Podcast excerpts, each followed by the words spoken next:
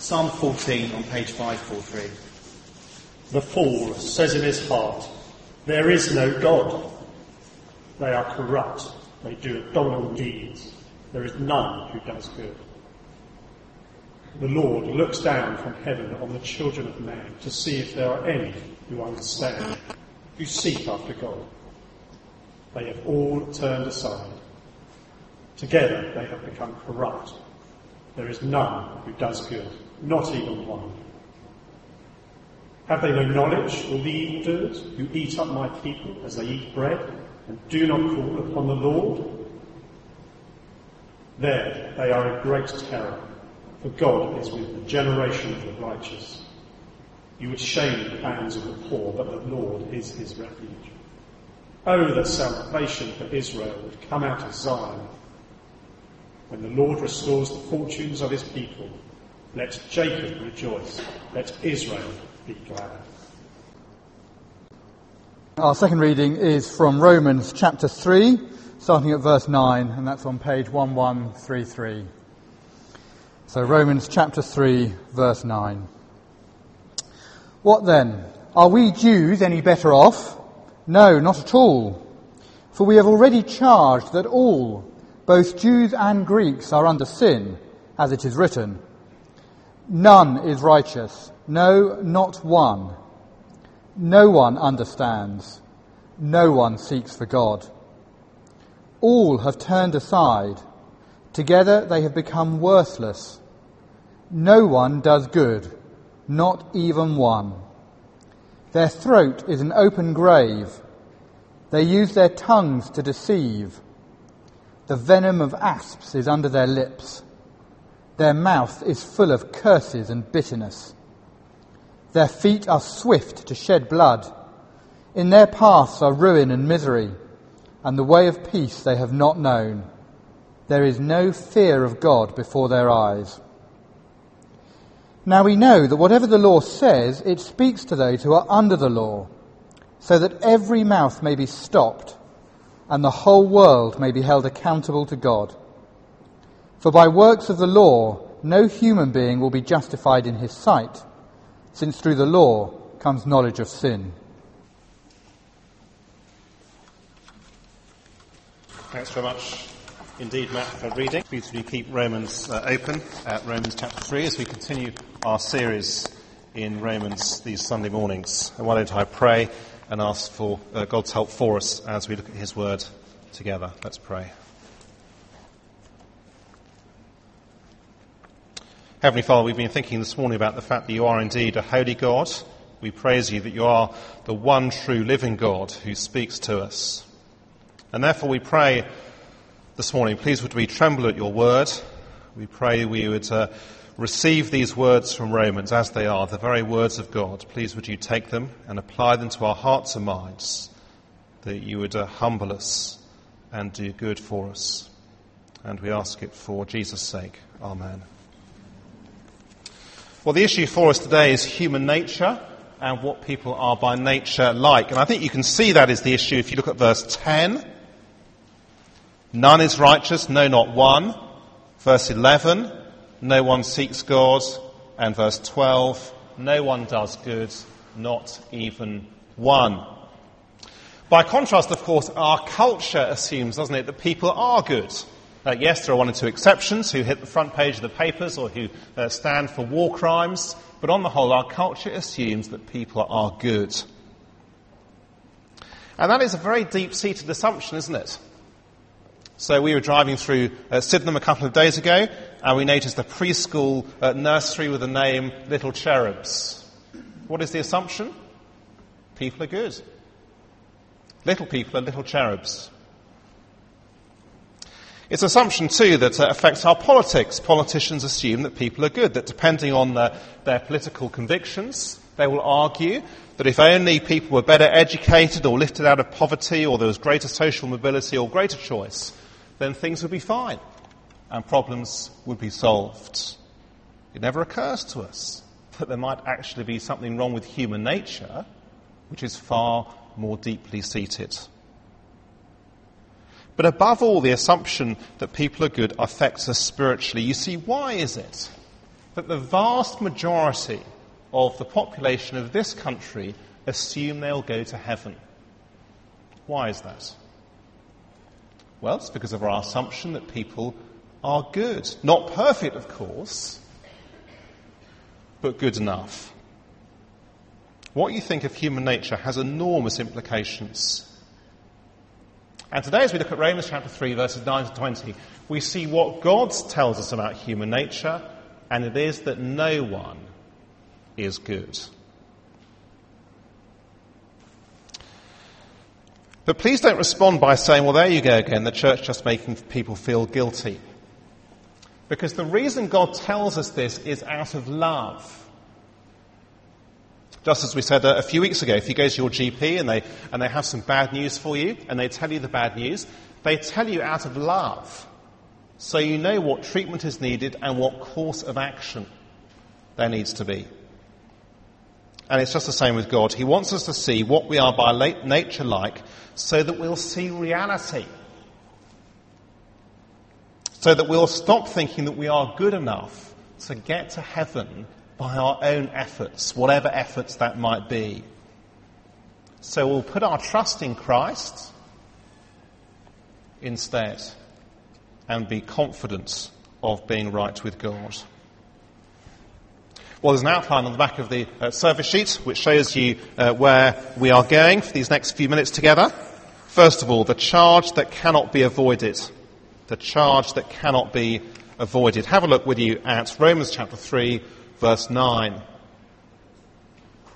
What then? Are we Jews any better off? No, not at all. For we've already charged that all, both Jews and Greeks, are under sin. And the point here is very simple, it's very straightforward. Is that it is that all of us are in the dock before God. Uh, Paul is talking about the first century Jew. We saw last week the enormous privileges they enjoyed in the Old Testament. But they were no better off. Their, their privileges were not a kind of get out of jail free card when it comes to the judgment day when the secrets will be exposed. Why? Well, because verse 9, we have already charged that all are under sin. Everyone is under the power of sin. Everyone is enslaved to sin.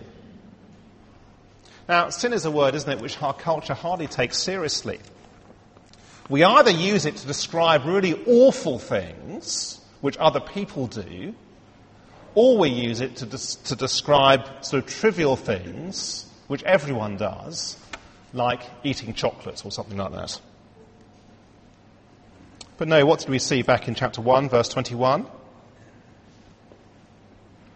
For although they knew God, they did not honour him as God or give thanks to him, but they became futile in their thinking and their foolish hearts were darkened. Sin is a rejection of God. We know that God is God, but we will not have him to be God over us. And we not only reject God, we then bring in other things and put other things in his place. And we live for those things and we honour those things instead of honouring God. There was an article in the Independent newspaper some time ago about how, as a society, we no longer say that things are wrong and that we use the word inappropriate instead. And the article read like this A school in Worthing has banned the drink Red Bull because, in the words of the school, we found that a small number of children's behaviour was less appropriate after drinking it. Less appropriate, asked the journalist. What you mean is it was much worse. And the article finished Could we please stop saying inappropriate when what we actually mean is wrong? Well, it's inevitable, isn't it, that a society that shies away from saying that something is wrong will also shy away from talking about sin, least of all in describing ourselves. So, did you notice how these verses speak about everyone? You see, just look down at, uh, at the verse again. Verse 10, none, no, not one. Verse 11, no one. Verse 12, all, no one, not even one. Verse 19, every mouth. Verse 20, no human being. No one by nature right with God. Now, we find it very difficult to get our heads around this, don't we? Because we imagine in our minds that as God looks at the world, he imagines the world as a kind of, uh, you know, a, a sort of moral skyscraper. And at the top, you have the really, really good people. At the bottom, you have the really bad people. And at some stage, there is the kind of cut-off mark.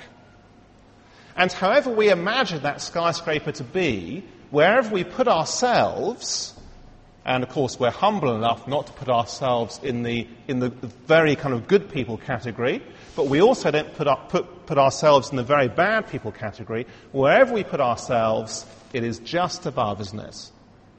The cut-off line. Isn't that how we think? Below the cut-off line, the murderers, the paedophiles, traffic wardens, and Colonel Gaddafi, and uh, above the cut-off line, well, we just managed to scrape in ourselves. I'm not perfect, but I'm just about good enough. That is how we think. That is how our culture thinks. And we need to know that such confidence is entirely misplaced. Verse 9 everyone is a slave to sin. Everyone is under the power of sin. Everyone unable, powerless to change. Which means, verse 10, no one is righteous, no one is by nature right with God. Now, may I say that I'm conscious that for some of us here this morning, this is totally new to us. We've never heard it before. And I'm aware it is not an easy thing to hear, is it? Especially when our culture says to us, you are essentially a good person. It is a hard thing to hear. And if you think you're, if you're finding yourself thinking, actually, I'm not sure if I can hear this, we'd love you to join that Christianity Explore course, which Mark mentioned. It starts in two weeks' time on Sunday morning. We'd love you to do it. it it's, a, it's, a, brilliant course. It, it, it goes over the sort of basics of the Christian faith, and it's a great opportunity to ask your questions as well and to think further. The change that cannot be avoided. But secondly, the evidence that cannot be denied, because in verses 10 to 18, Paul unpacks that phrase at the beginning of verse 10, no one is righteous. And here, if you like, is the evidence being read out in the court of law. And what Paul has done really in verses 10 to 18 is he's simply done a kind of Google search of the Old Testament to see what God thinks that men and women are by nature like. And so, verses 10 to 12, they have rotten hearts. No one understands God, no one seeks God, all have turned aside, all have become worthless. That is a quote from Psalm 14, which we had read earlier. Now, these verses aren't, of course, saying that no one does good things. Rather, they are talking about the direction of our lives. And it is not good. No one is right with God. Everyone has turned away from him. No one by nature seeks God. You see, sin is not first and foremost about the way I treat other people. It is first and foremost about the way I've treated God. Now, yes, we'll see in verse 13 onwards there are implications for the way I treat other people, but first and foremost, it is about the way I treat God. And it may well be that some of us here this morning perhaps are particularly conscious of this at the moment, that we don't seek God. Uh, perhaps in the past we, we did seek God with great enthusiasm. But perhaps as we have, uh, or perhaps it's begun to dawn on us that actually there are going to be huge implications once we grasp the truth about God. Uh, we don't really like it. And we can just sense ourselves backing away from what we know is the truth. No one by nature seeks God. Back in January, on January the 12th, after the gun attack in Tucson, Arizona, Barack Obama gave what was regarded to be uh, what was regarded as one of the best speeches of his career. And during the speech, he said this I believe that for all our imperfections, we are full of decency and goodness. Really? Is that really what human nature is like? No one is righteous. No, not one. No one understands. No one seeks God. All have turned aside. And then verses 13 to 14, we move from rotten hearts to bitter words. Their throat is an open grave. They use their tongues to deceive. The venom of asps is under their lips. Their mouth is full of curses and bitterness. Here Paul quotes from uh, three more Psalms, and I take it the logic is clear, isn't it? Rotten hearts lead to bitter words. Rotten hearts lead to bitter words. Our speech reveals the, uh, the dimension of human sin, perhaps more than anything else. So, what you notice in those two verses? There's a progression as Paul moves from our throats to our tongues to our lips to our mouths. A slow but devastating movement from our thoughts to our words. The point being, of course, that it's by our words that our thoughts and hearts are revealed. Deceitful words, poisonous words, bitter words. And finally, verses 15 to 18, from bitter words to hostile deeds. Now, I guess most of us learnt pretty quickly that the playground ditty, sticks and stones may break my bones, but words will never hurt me, simply wasn't true. And actually, words do hurt. And bitter words lead to hostile deeds. And that is just what we see here in verses 15 to 18. Notice again that the focus is on the direction of life. So, verse 15, their feet. Verse 16, their paths. Verse 17, the way. Here is the breakdown of human society as human beings inflict destruction and misery on each other. Rotten hearts lead to bitter words, lead to hostile deeds. There is the evidence. There was an interview on the radio last year with Kathrin Himmler, author of the book The Himmler Brothers. Her great uncle was Heinrich Himmler, the Nazi war criminal who had been in charge of the SS and the Gestapo. And the interview was absolutely fascinating as she uh, discussed how her well educated, uh, comfortably off, bourgeois, gentle, cultured, middle class great uncle from a perfectly normal, respectable family had become a mass murderer. What had turned him into a war criminal? She was asked. And she had no answer. She had spent hours and hours and hours kind of going through the family history to see if there might have been anything in his childhood or background or you know, whatever to trigger what eventually came of his life, and there was nothing. She had no answers. You see, it totally blows, doesn't it, out of the, out of the sky, the, uh, the idea that liberal, cultured, middle class people have the moral high ground. You see, the world just doesn't make sense, does it? If we insist that people are good. It simply makes no sense of the world in which we live. The evidence that cannot be denied rotten hearts, bitter tongues, hostile deeds. Now, of course, it may well be that some of us look at this list of things and we think, well, hang on a moment, isn't this just a bit over the top? Isn't it a bit kind of excessive? But Paul's point here is not that everything I say is deceitful, but when I do say deceitful things, it reveals a heart that is deceitful. Not that my mouth is always full of bitterness, but when it is, it reveals a heart that is full of bitterness. Not that I'm always vengeful, but when I am, it reveals a heart that is vengeful. That is what the human heart is like. Our hearts express their true nature in different degrees. With some, it's more hidden than others. But underneath, this is what our hearts are like by nature. And the summing up is there in verse 18 there is no fear of God before their eyes. So let me ask you a question. Which is more realistic? The cultural assumption that people are good or God's assumption that no one is good?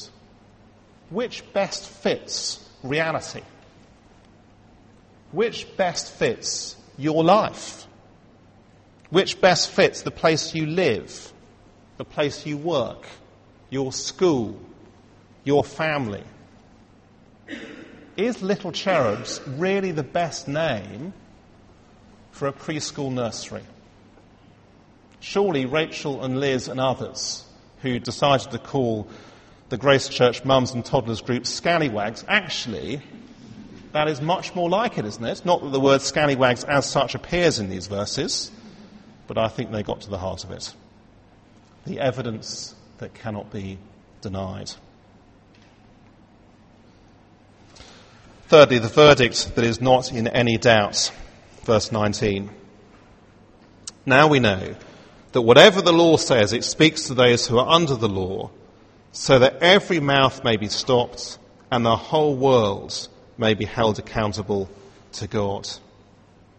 Now, the first part of verse 19 is addressed to the first century Jewish person with all their religious privileges. After all, Paul's been quoting, hasn't he, from the Old Testament?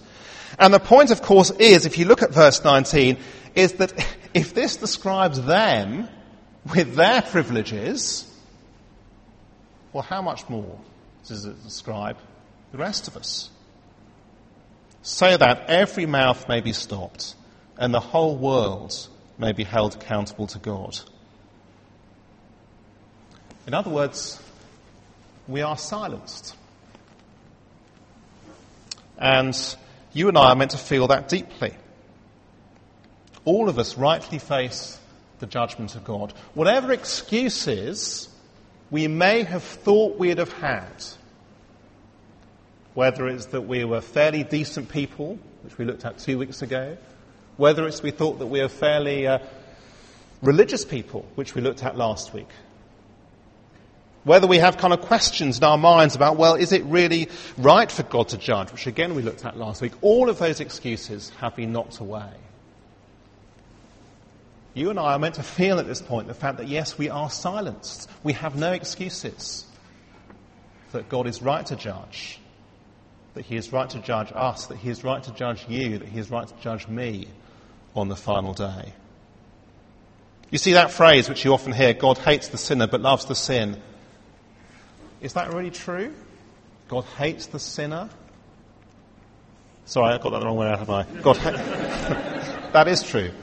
Um, God hates the sin but loves the sinner. That's what I'm trying to say. You often hear that, don't you? God hates the sin but loves the sinner. Is that really true? No. It's at best, it's only a half truth. It's not that God is angry at my sin. He is, but He's angry at me too. God's wrath, His judgment is personal. God does hate sin, and He's angry with sinners. I was called to do, do, a jury service a couple of years ago, and at the end of the trial, we delivered our, our verdict, uh, a guilty verdict, and the judge simply replied, Yep, this was a clear cut case. There is absolutely no doubt the defendant was guilty. And it's just the same here. As we read verse 19, we're meant to feel a small taste, if you like, of the final verdict on the judgment day that we will have nothing to say in our defense. Now, isn't that a great kindness of God that He tells us this now? And isn't it a great kindness of God that He tells us, verse 20? For by works of the law, no human being will be justified in His sight, since through the law comes knowledge of sin. By works of the law, Paul means human initiative or human effort in other words, that no one is made right with God by any kind of human effort or any human initiative. There's nothing we can do to get right with God ourselves. God's law in the Old Testament doesn't give us a kind of leg up, it simply condemns us. The purpose of God's law in the Old Testament is not to uh, put us right with God, but to show us we are wrong with God. You see, isn't it a great kindness that God tells us that? A great kindness that God tells us that He doesn't look at the world like a sort of moral skyscraper with all the good people at the top and all the bad people at the bottom and a cut off line somewhere in the middle. No, in God's eyes, there are only bad people. The only difference that God sees is between those who have repented and turned to Jesus Christ for forgiveness and those who have not. Do you Remember chapter 2, verse 4 that we looked at a couple of weeks ago? Or do you presume on the riches of his kindness and forbearance and patience, not knowing that God's kindness is meant to lead you to repentance? Now, so if you're here this morning and you are not yet trusting in Jesus Christ, we are delighted you are here. But please understand that God's word to you today is not try harder. That's what our culture assumes, doesn't it? That uh, the Christian message is try harder to be a better person. No, God's word to you today is to repent. To repent simply means to change direction from trusting in ourselves and our own efforts to get right with God to trusting in Jesus Christ and his death in our place. You see, just see how the next paragraph begins, verse 21. But now. They are probably the, most, the two most significant words in the whole of this letter. But now. Look on to verse 24, where we see that all those who trust in Jesus are put right with God as a gift. Not because of what we do, but verse 25, because Jesus died as a propitiation, which means that Jesus died to turn aside God's wrath so that we need not face the judgments. God's message is not be good, it is repent. To trust in Jesus and to trust in his death in our place. Would you imagine a man dying in hospital and uh, on his bedside table next to him, there is a glass in which there is medicine that can save his life. Now, in order for that man uh, to die, he doesn't have to uh, slit his throat or blow his brains out or to be rude to the doctor or insult the nurse. He doesn't even deliberately have to refuse to take this glass of medicine. Now, all that needs to happen is for him to do nothing. Well, in a similar way, God wants all of us to know this morning that we all face the judgments. Please don't hear this and do nothing about it. If you know you need to take action, please come and talk to me afterwards. Please talk to a friend uh, here afterwards. Well, those of us who are trusting in Jesus Christ, I want to finish by asking the question, is this message that we've been thinking about this morning, Romans chapter 3 verses 9 to 20, is this part of our gospel? Is this part of our gospel? You see, just turn on to Romans chapter 15 for a moment.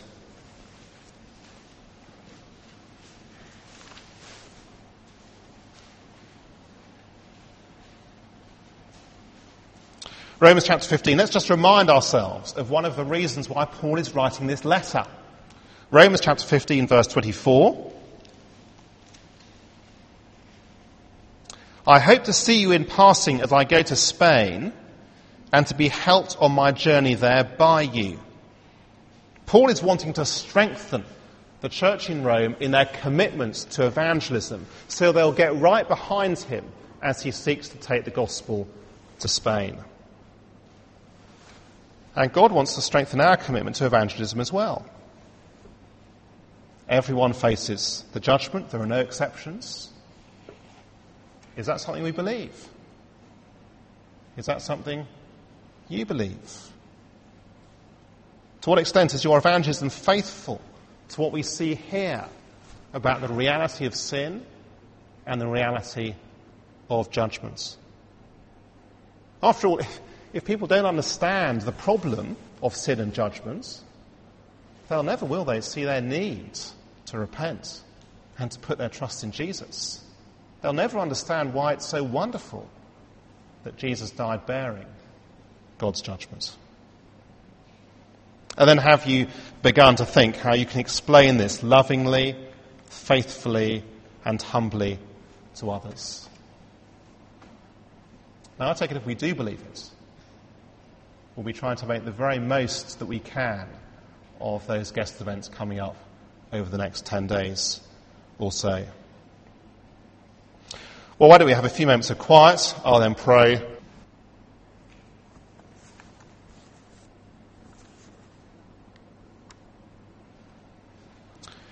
For by works of the law, no human being will be justified in his sight.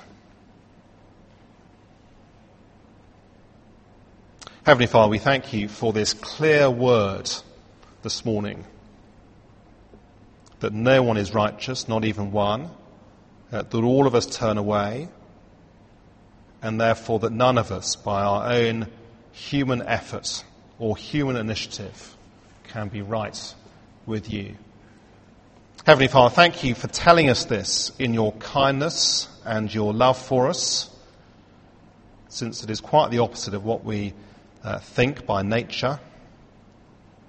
And we pray that your Spirit would continue to convict us of our sin and the reality of judgment,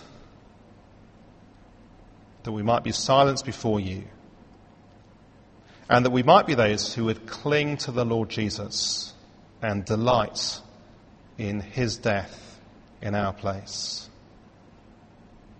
And we ask it for his name's sake. Amen.